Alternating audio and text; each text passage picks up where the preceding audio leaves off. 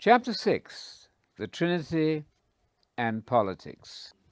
Know then, my friend, that the Trinity was born more than 300 years after the ancient gospel was declared.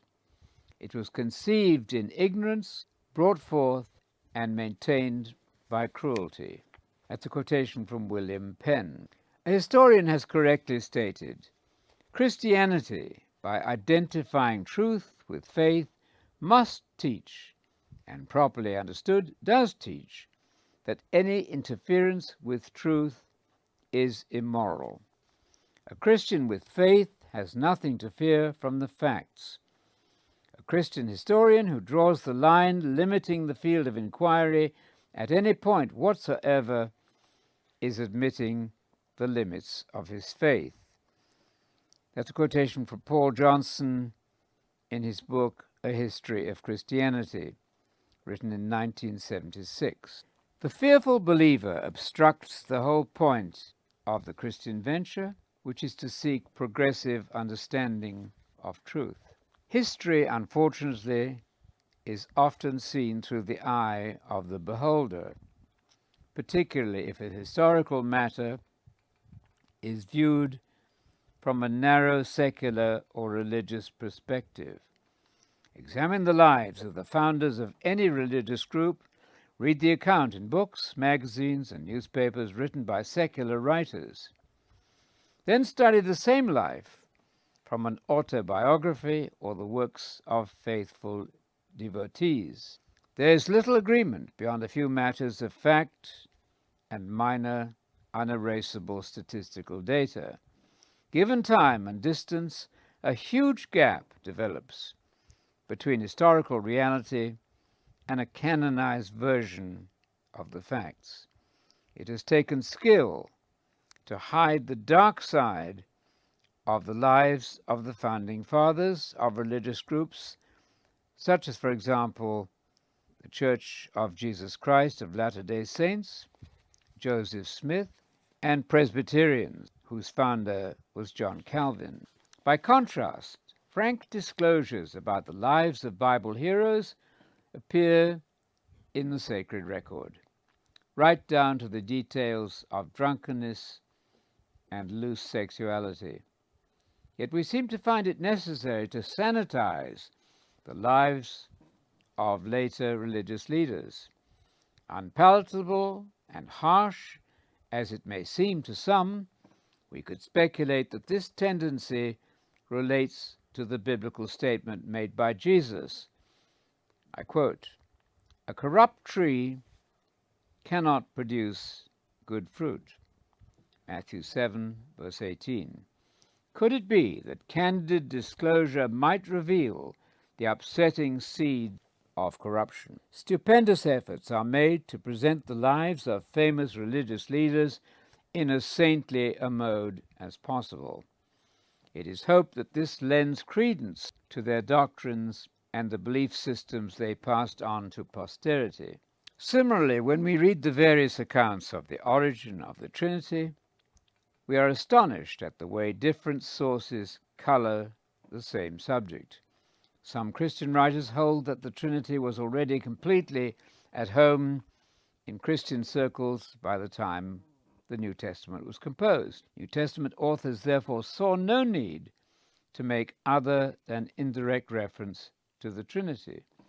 It was supposedly so much an accepted part of church tradition that they scarcely bothered to record what would have been the most dramatic change ever to have invaded the religious community of the first century. Other writers recording the same theological event are in complete disagreement. They point to a bloody, centuries long battle among Christians in which thousands paid with their lives before the Trinity was finally canonized as Christian dogma, more than three centuries after the death of Christianity's founder. The Church has been ready to support great political leaders when they further the Christian cause and back its ecclesiastical control. At the Edict of Milan in 313 AD, the Emperor Constantine secured age lasting honor from the Christian Church by granting complete toleration to all Christians and other cults. A few years later, he charted the rough course which led to the settlement of disputes over doctrine between rival factions. The result was the first major step toward the formal incorporation of Trinitarian belief into Christianity. Most Christians would be surprised at the implications of the observation of the Roman Catholic scholar W. E. Addis. Commenting on the religious turmoil caused by the attempt to introduce the idea that God was more than one person, he said, I quote, the bulk of Christians, had they been let alone, would have been satisfied with the old belief in one God, the Father, and would have distrusted the so called dispensation as it has been called, by which the sole deity of the Father expanded into the deity of the Father and the Son. All simple people, Tertullian wrote, not to call them ignorant and uneducated, take fright at the so called dispensation, and they will have it that we are proclaiming two or three gods. That's from a book, Christianity and the Roman Empire by W. E. Addis, written in 1967. Those Trinitarians who believed that the concept of a triune God was such an established fact that it was not considered important enough to mention by the time the New Testament was written should be challenged by the remarks of another writer, Harold Brown.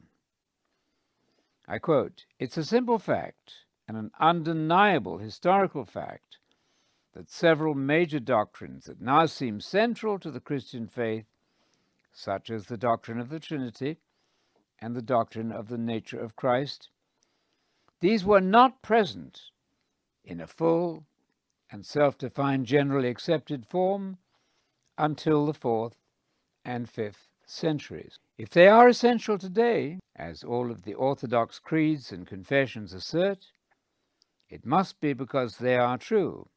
If they are true, then they must always have been true. They cannot have become true in the fourth and fifth century. But if they are both true and essential, how can it be that the early church took centuries to formulate them? As from Harold Brown's book entitled Heresies, written in 1984. Elsewhere, the same Harold Brown says heresy appears in the historical record earlier and is better documented than what the Church came to call orthodoxy.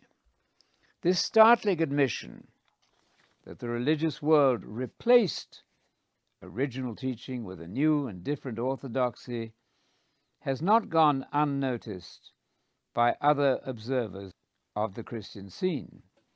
The Jewish writer Pinchas Lapid, in his dialogue with the Protestant scholar Jürgen Moltmann on the Trinitarian doctrine, observes that whoever knows the development of the history of dogma knows that the image of God in the primitive church was unitary, and only in the second century did it gradually, against the doctrine of subordinationism, become binary.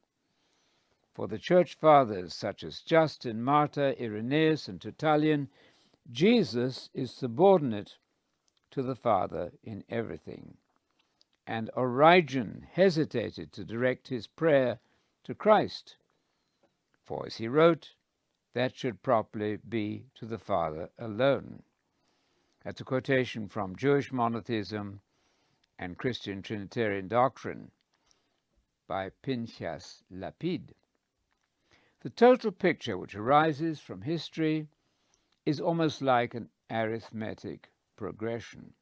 In the first century, God is still monotheistic in good Jewish fashion. In the second century, God becomes two in one. From the third century, the one God gradually becomes threefold. Pinchas Lapid speaks of the quote bloody intra-Christian religious wars of the fourth and fifth centuries, when thousands upon thousands of Christians slaughtered other Christians for the sake of the Trinity. How was this tragic dispute resolved? One man, the Emperor Constantine, changed the course of Christian history. He was the first to bring about a merging of Christianity, paganism, and the state under the umbrella of the Roman Empire. As Johnson points out, Constantine no doubt shared the prevailing view that all religious cults should be respected in appeasement of their various national deities. He also notes that Constantine, and I quote, appears to have been a sun worshipper, one of a number of late pagan cults which had observances in common with Christians. Worship of such gods was not a novel idea. Every Greek or Roman expected that political success followed from religious piety. Christianity was the religion of Constantine's father. Although Constantine claimed that he was the 13th apostle, his was no sudden Damascus conversion. Indeed, it is highly doubtful that he ever truly abandoned sun worship. After his professed acceptance of Christianity, he built a triumphal arch to the sun god and in Constantinople set up a statue of the same sun god bearing his own features. He was finally deified after his death by official edict in the empire, as were many Roman rulers. That's from the book A History of Christianity. In Constantine, the professional soldier, Christianity has embraced an unusual champion. He was the most powerful secular ruler of any age ever to be counted among the Church's heroes. It might be well to ask how closely his life paralleled that of Christianity's founder, who bears the title Prince of Peace. It was Constantine who, by official edict, brought Christianity to belief in the formal division of the Godhead into two God the Father and God the Son. It remained the task of a later generation to bring Christianity to belief in the triune God. It was this same Constantine who, with the head of his decapitated rival, his own brother in law, dripping blood from his lance, marched in triumph into Rome. He gave credit for his victory to a supposed vision in which he saw the Greek letters Chi Rho, the first two letters of the name Christ. The story varies with the teller, but before this historic slaughter, he ordered that these same letters be painted on his soldiers' shields. Only six years before his triumphant march into Rome, he ordered that hundreds of Frankish rebel prisoners be torn to pieces in an arena.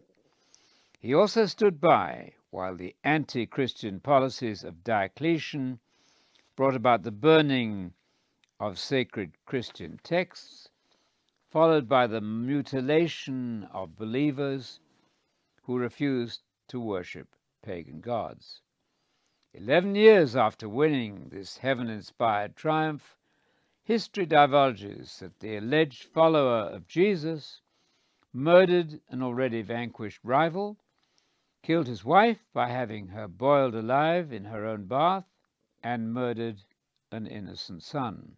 His private life became monstrous as he aged. He grew fat and was known as the bullneck. His abilities had always lain in management. He was a master of the smoothly worded compromise. Yet he was overbearing, egotistical, self righteous, and ruthless. In later years, he showed an increasing regard for flattery, fancy uniforms, personal display, and elaborate titles. His nephew Julian said he made himself ridiculous by his appearance, wearing weird, stiff Eastern garments, jewels on his arms, a tiara on his head, perched crazily on top of a tinted wig. His chief apologist, Eusebius of Caesarea, said that this Christian emperor dressed solely to impress the masses. Privately, he laughed at himself. But this also contradicts much other evidence, including Eusebius' own, vain and superstitious. He may have embraced Christianity because it suited his personal interests and his growing megalomania. The cynic might ask how well Constantine's life reflected the humble carpenter of Nazareth.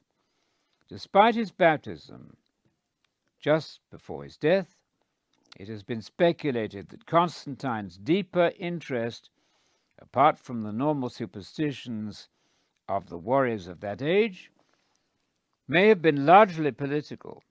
His desire to bring harmony to a divided empire required political astuteness. Constantine's skill would be the envy of latter day politicians who must curry favor with large blocks of politically active competing religious groups. In some cases, this has entailed claiming a quote, born again experience at the height of campaigning activities. Christological controversy. In the Roman Empire, a deep theological difference arose between the Christians in Alexandria and those in Antioch. These opposing groups constituted a threat to the unity of the empire. Because of the political potential of the rival factions, these differences had to be resolved. Christians in Alexandria believed that Jesus had pre existed eternally as a divine being and that he had become human by appearing as a man. The Jesus of this theology ran the risk of only seeming to be a real human being. In the technical language of Christology, the Jesus of the Alexandrian Christians was docetic, from a Greek word meaning to seem. The point was that his deity so dominated his humanity that the latter was only a pretense. The Saviour himself was truly God dwelling in a human body and possessing so the jargon ran in its developed form following the later Council of Chalcedon in 451 AD. His human nature was impersonal human nature. Jesus himself, it was held by the Orthodox, was man, but not a man. For those who had grown up around Antioch, the region which included the area of the homeland of Jesus, a different view of Christ prevailed. Here, the original monotheism of the Jews, stressing the oneness of God, resulted in a belief in a created Son. The distinctive tenet of this so called Arian Christology was that Jesus, as Son of God, must have had a beginning and, though pre existent, could not have been co eternal and co equal with the Father. At the center of the controversy, which developed between the two parties, was a priest named Arius, who attracted a sizable following in the Alexandrian bishop Alexander's domain. Arius' efforts to promote his Christology in Egypt promptly brought about his excommunication. The marked ideological differences between Rome, Alexandria, and Antioch were matters of concern to the Roman emperor. Power of religion played so great a role in the stability of the fourth century Roman Empire that a religious turmoil had to be brought under control by the state, lest it disrupt political unity. Constantine determined to resolve the dispute by means of the following identical conciliatory letters sent to each faction urging reconciliation of differences. Constantine, the victor, Supreme Augustus, to Alexander and Arius. How deep a wound has not only my ears, but my heart received from the report that divisions exist among yourselves. Having inquired carefully into the origin and foundation of these differences, I find their cause to be of a truly insignificant nature, quite unworthy of such bitter contention. That's a quotation from Ian Wilson's Jesus the Evidence, written in 1984. Constantine was evidently oblivious to the profound theological issues involved in the controversy. When his initial effort failed to resolve the dispute, he called what may have been the single most influential ecumenical council ever convened in the history of the Christian Church. A fateful and far reaching decision was made on this divisive issue of the nature of Christ and of the Godhead. The appointed date was early summer 325 AD. The venue was the pleasant lakeside town of Nicaea in northwest Turkey, where Constantine had a suitable, commodious palace.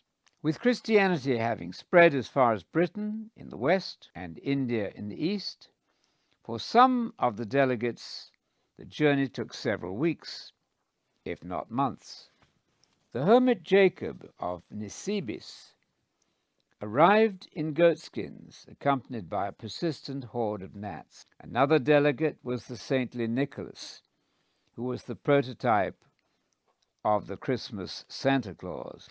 Before this bizarre and unprecedented assembly, Constantine, dazzlingly robed and dripping with gold and jewels of a decadence earlier emperors would have abhorred, took his place on a low, wrought gold chair.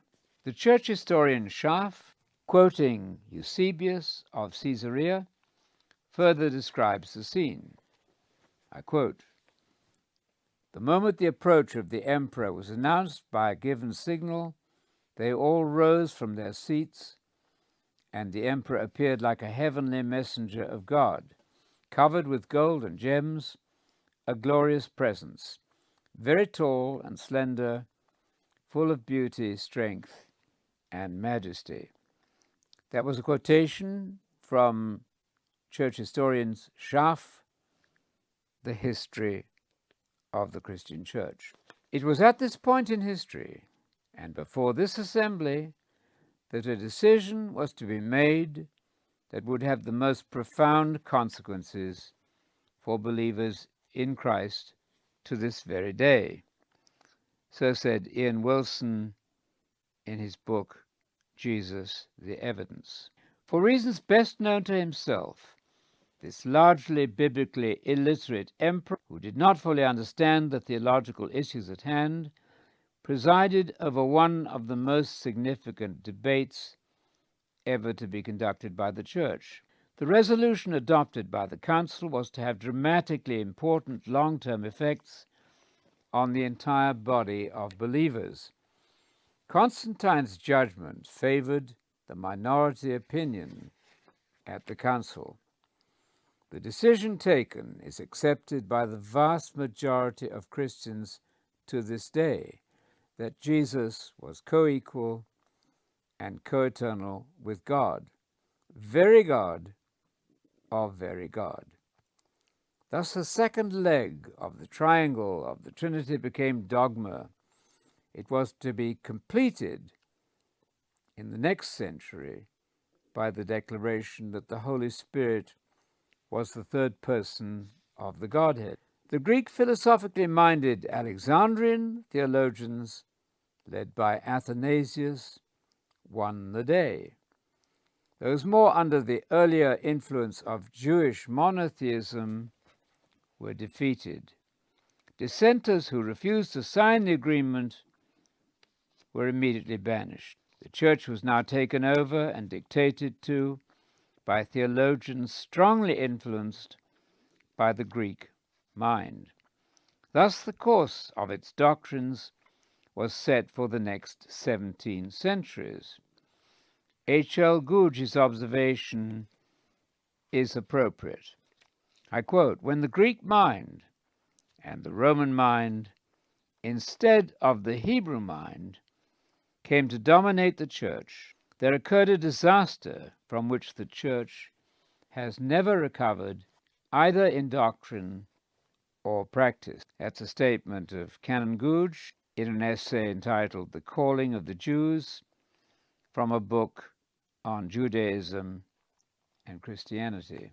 This control has continued unabated since the fourth century.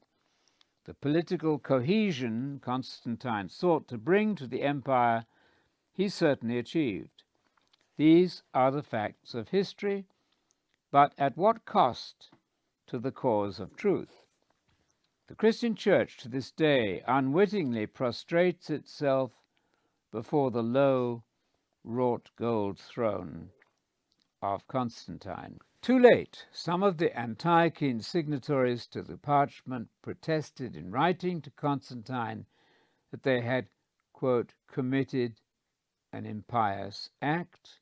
O Prince, they said, by subscribing to a blasphemy from fear of you. That's a quotation from Ian Wilson's book, Jesus, the Evidence. So wrote Eusebius of Nicomedia.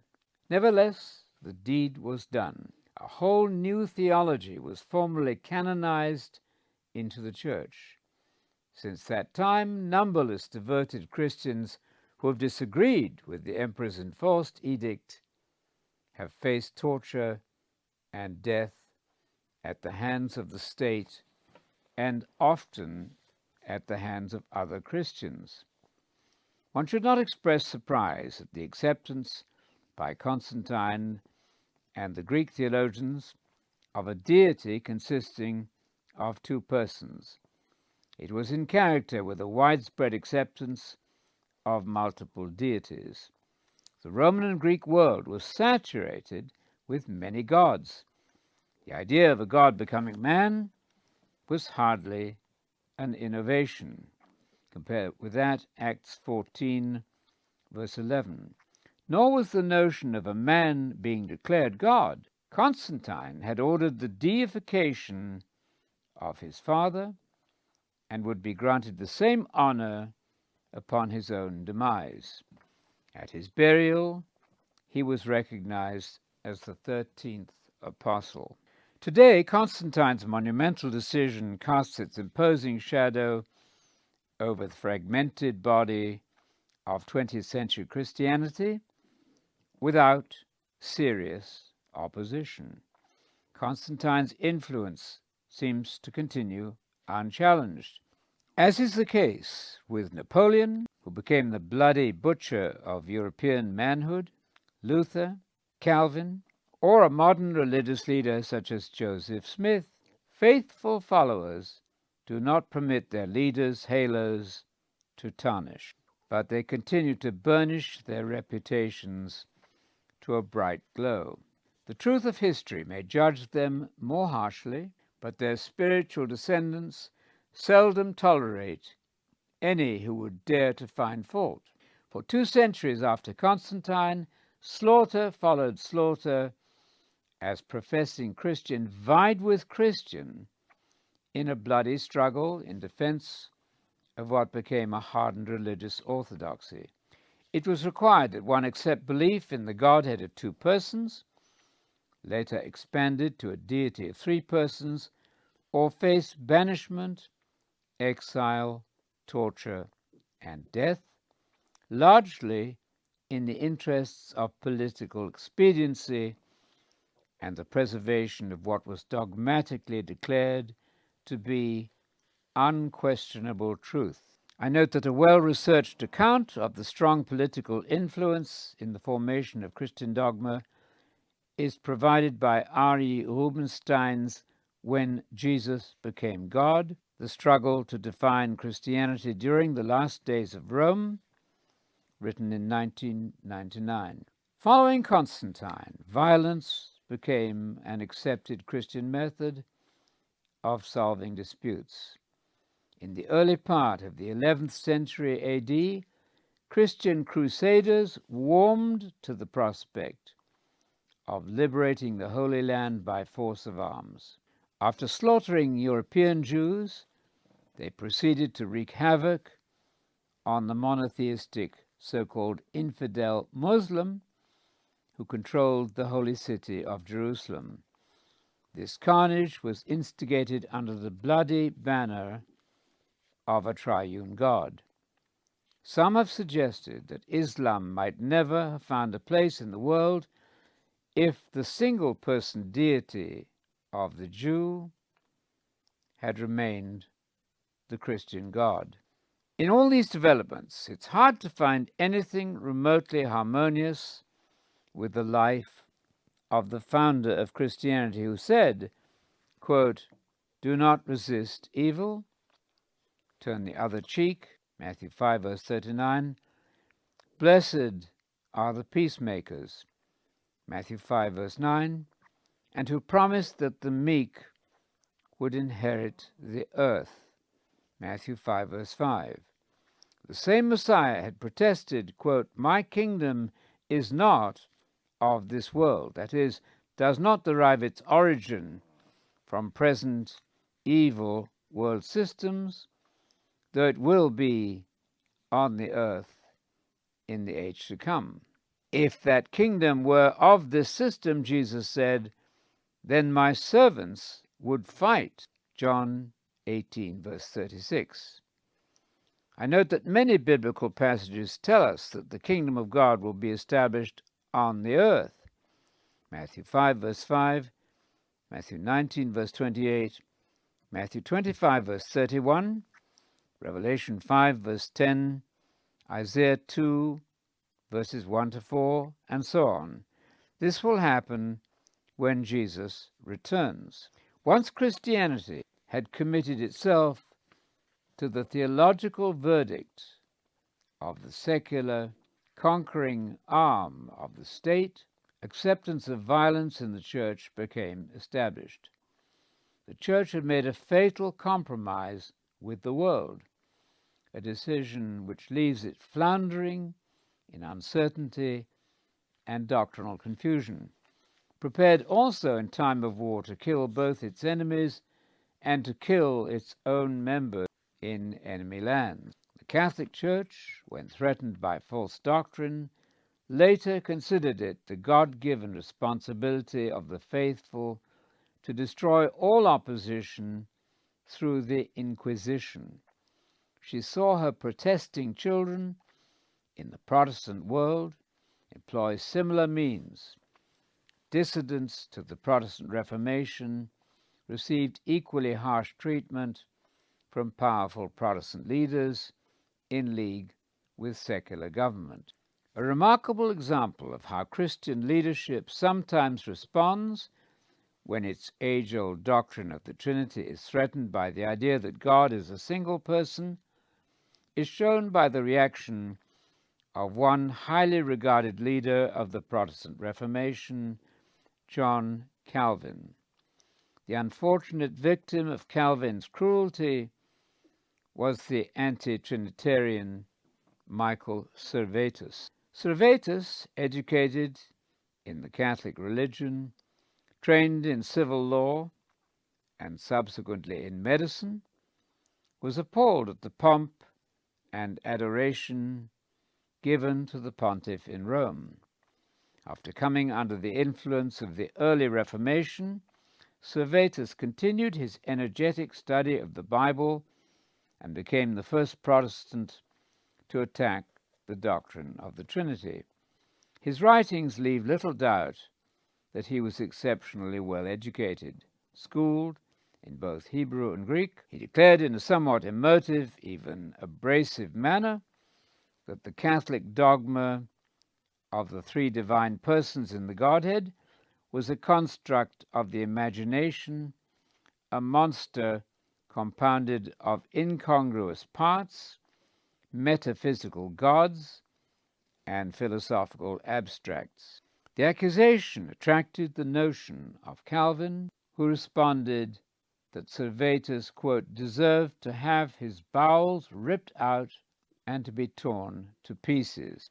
Those quotations will be found in the General Repository and Review, edited by Andrews Norton and written in 1813.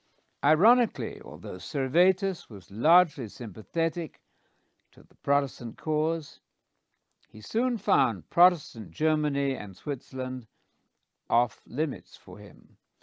He was, however, able to find a home in the palace of a Roman Catholic archbishop in France, who was an admirer of learned men. By then, Servetus had become a skilled physician and the first one to publish an account of the passage of the blood from the right ventricle to the left auricle of the heart. The diversity of his accomplishments showed him to be intellectually the equal of other reformers. His continued correspondence with Calvin on the Trinitarian issue did not, however, ingratiate him with the constituted authority of Geneva, where Calvin had become virtually to control a powerful theocratic system. Servetus told Calvin, quote, Your gospel is without the one God, without true faith, without good works. Instead of the one God, you have a three headed Cerberus. That's the mythological Greek three headed dog who guarded the gates to hell. He further stated to Calvin, quote, Instead of true faith, you have a fatal delusion. These words would certainly not qualify Servetus for the diplomatic corps, but we should not doubt his integrity or the courage of his convictions. Calvin, true to the spirit of Constantine, vowed to kill him when it was in his power to do so. Servetus determined, however, to publish one more work, designed to restore Christianity to its original purity and to free it from the errors which had polluted the faith. Calvin obtained a copy of Servetus' finished work attacking the Trinitarian doctrine. He then proceeded, through an intermediary, to have the Catholic Church arrest Servetus. During his incarceration, he was treated with respect, and after three days was given a key by the jailer for a walk in the gardens. He escaped and walked to freedom, but it turned out to be a death walk. His freedom was short lived. Determined to go to Naples in Italy to continue his practice as a physician, he made the unfortunate decision to travel via Geneva. This was Calvin's territory. Ruling with almost absolute power, he had established an ecclesiastical theocracy. Servetus could no doubt reason that if caught, his treatment from fellow Protestants might be more merciful than if he fell into the hands of the Catholic authorities. After his escape, the Catholic Church had tried him in absentia and sentenced him, quote, to be drawn in a dung cart to the place of punishment and there to be burned alive, in French, tout vif, by a slow fire with his books. Tragically, Servetus did not reckon with the character of his Protestant enemy, who had said, quote, If he comes, and if any regard be had to my authority, I shall not suffer him to escape with life. Calvin later admitted, quote, I do not conceal that through my exertions and by my counsel he was thrown into prison. Calvin would have better served his modern apologists had he not written an account of his dealings with Servetus. But it is not uncommon for followers of any leader to turn a blind eye and remove from public view the most objectionable aspects of their hero's conduct without strict regard for the facts. Servetus experienced the full force of the ruthless Calvin. After suffering cruel privation and humiliation, he was bound to the stake with an iron chain.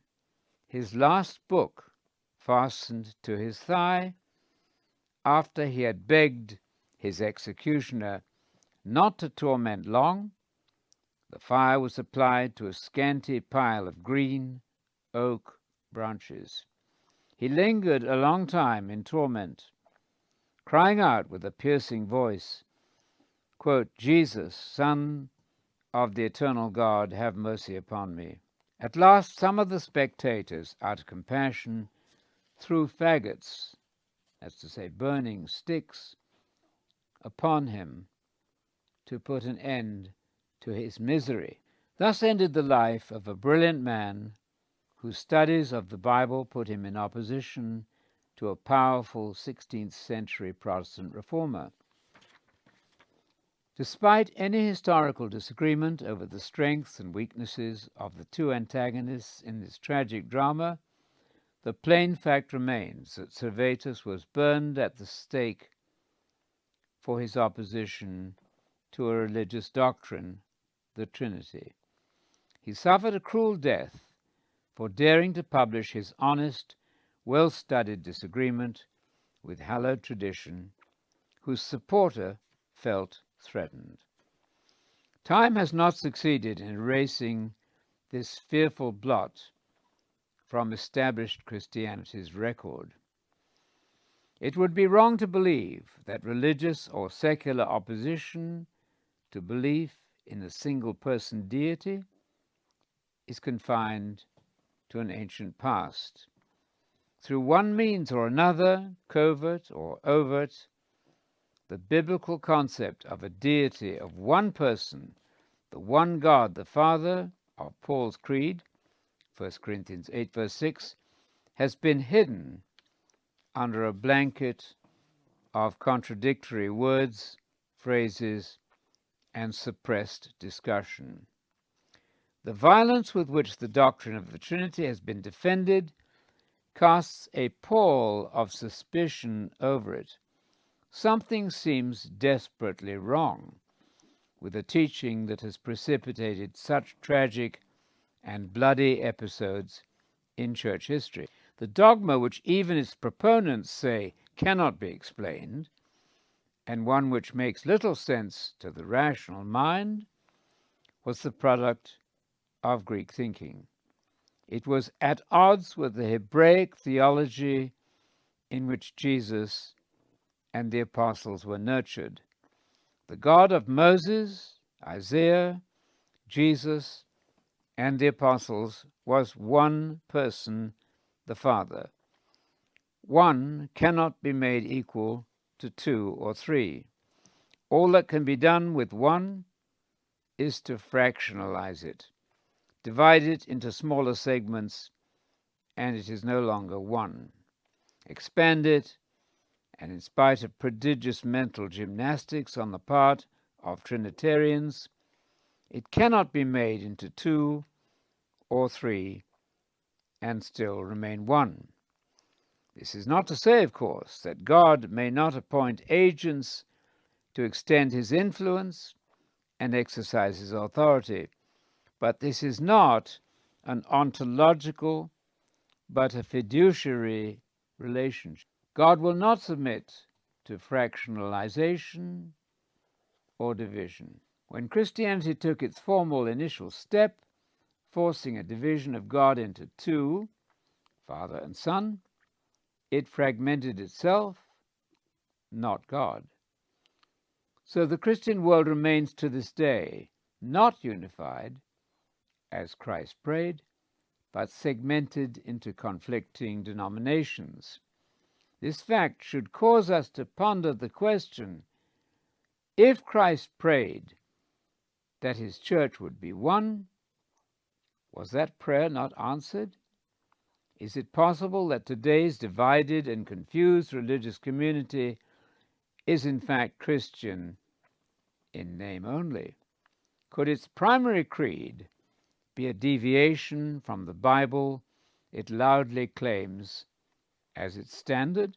If we lay aside the imaginative speculations of Greek philosophers and theologians, if we omit argument from inference in our search for the true God and the real Jesus, and rely entirely on Scripture's plain creedal declarations, the Bible reveals that Jesus was the Messiah, Son of God. This is the New Testament's central dogma. This is the creed of the earliest Christians, and there's no need to alter their perceptions of the Savior by presenting him as a pre existent super angel or as the eternal God the Son who became man. It is reasonable to account for the shift in thinking which now makes it hard for Bible readers to distinguish the legacy of tradition from the original teaching of Jesus and the apostles. A Christian in search of truth, however, will have nothing to fear from the facts.